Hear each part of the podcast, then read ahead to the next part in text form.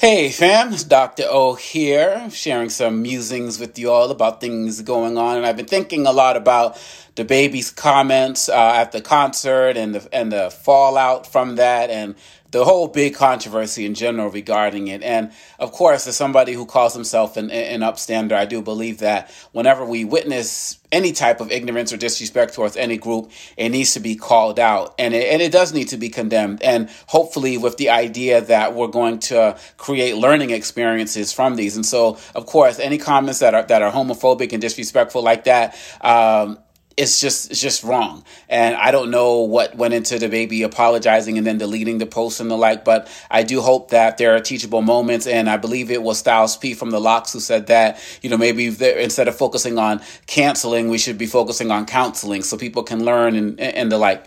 And I'm with that 100%. I do find myself thinking, and there's a sister named named Jasmine who wrote an article who was talking about this as well. But I've been also talking about this for for quite a while. Uh, I do believe that DaBaby controversy also exposed a lot of the hypocrisy as it relates to hip hop. And quite honestly, the reason why I say that is because I find it very problematic that we can condemn the the the homophobic references that are in hip hop, but say nothing that about the misogyny and the anti-black hate that presents itself in the music at the same time. And quite honestly, I, I some of these people who are out there who are fans of hip hop and condemn the homophobic ref, uh, language by DaBaby.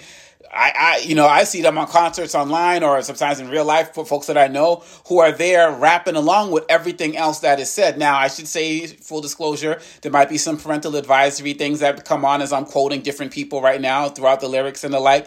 But I'm saying it's like, if we're going to condemn the, and I'm gonna try to keep it you know, like the kids watch and everything.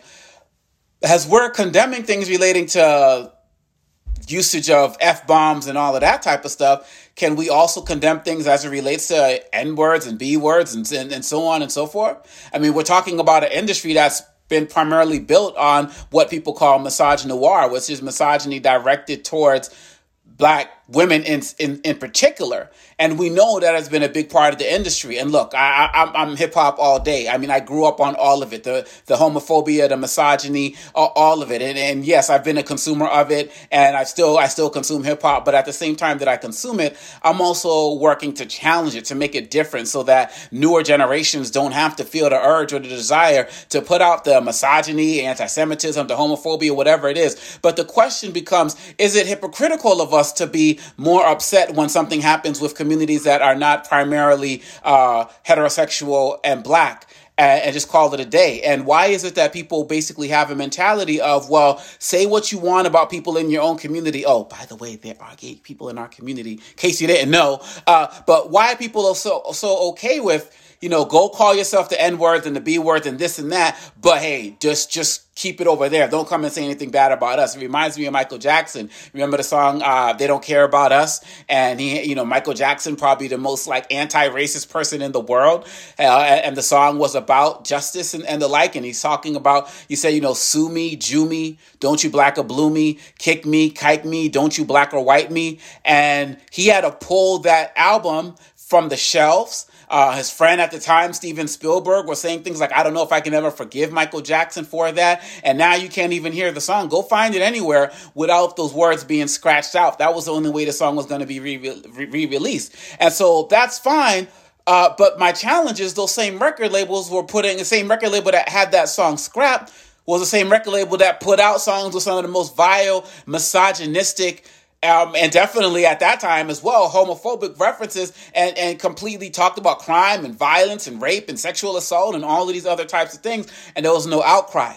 So there's something going on that says that it's okay for you in the black heterosexual community to get out there and disrespect each other, but we're only going to let it go so far. And let's take it outside of music. Remember the, the LA riots of Rodney King, you know, going back to, to the early 90s and You know, when people were out there protesting, and it was basically a philosophy of, hey, you can get out there and destroy your own community, but as soon as those protests started moving towards Beverly Hills, oh, shoot, where did that National Guard come from? What's that about, right? And we've seen that across the country, where Baltimore, different places where people say it's okay to destroy your neighborhoods, but keep it there. And so, look, there's two aspects, there's probably three, but definitely two that are in mind. Those of us within hip hop, we need to wake up. Look, we need to be able to create music and celebrate music without the misogyny, without the disrespect, without the black on black hate, without the references to violence. We, if there was a time when we needed to do that to get on, sure. I teach global hip hop and resistance. I teach classes on Jay Z and so on and so forth. I know the history. But right now, we don't need to do that anymore. We don't need to raise a whole new generation of people with particularly anti-black women hate, but anti-women hate, or, or, or, preaching violence and the like. Yes, people will. Some people talk about their realities. We know some guys out there really aren't living this life that they talk about. Uh, so that that that's one thing. So we have to do some house cleaning within our own house.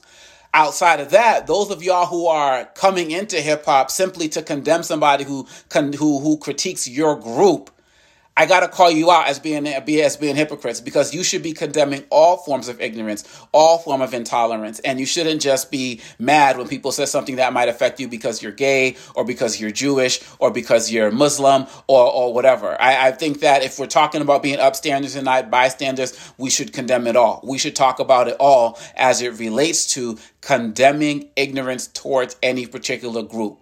Those of us who grew up in hip hop, we know the history better than anybody else. And I feel like really at the end of the day, what DaBaby did and what he said definitely was homophobic and disrespectful and not right. But he also said a lot of other things. And on those, on that, those clips that we saw, uh, as well as in, in, the lyrics in general, that is is violent and disrespectful and, and, and, and promotes hurt and angst towards other groups. And if we're going to talk about being upstanders, like I said, and not bystanders, let's just get out there and condemn it all and, and, and, and teach where we can be better and work to build a better community. Because I'm hip hop all day, I'm going to be hip hop forever, but I'm going to continue to do my work to make it better. Peace. This podcast is a part of the C Suite Radio Network. For more top business podcasts, visit c-suiteradio.com.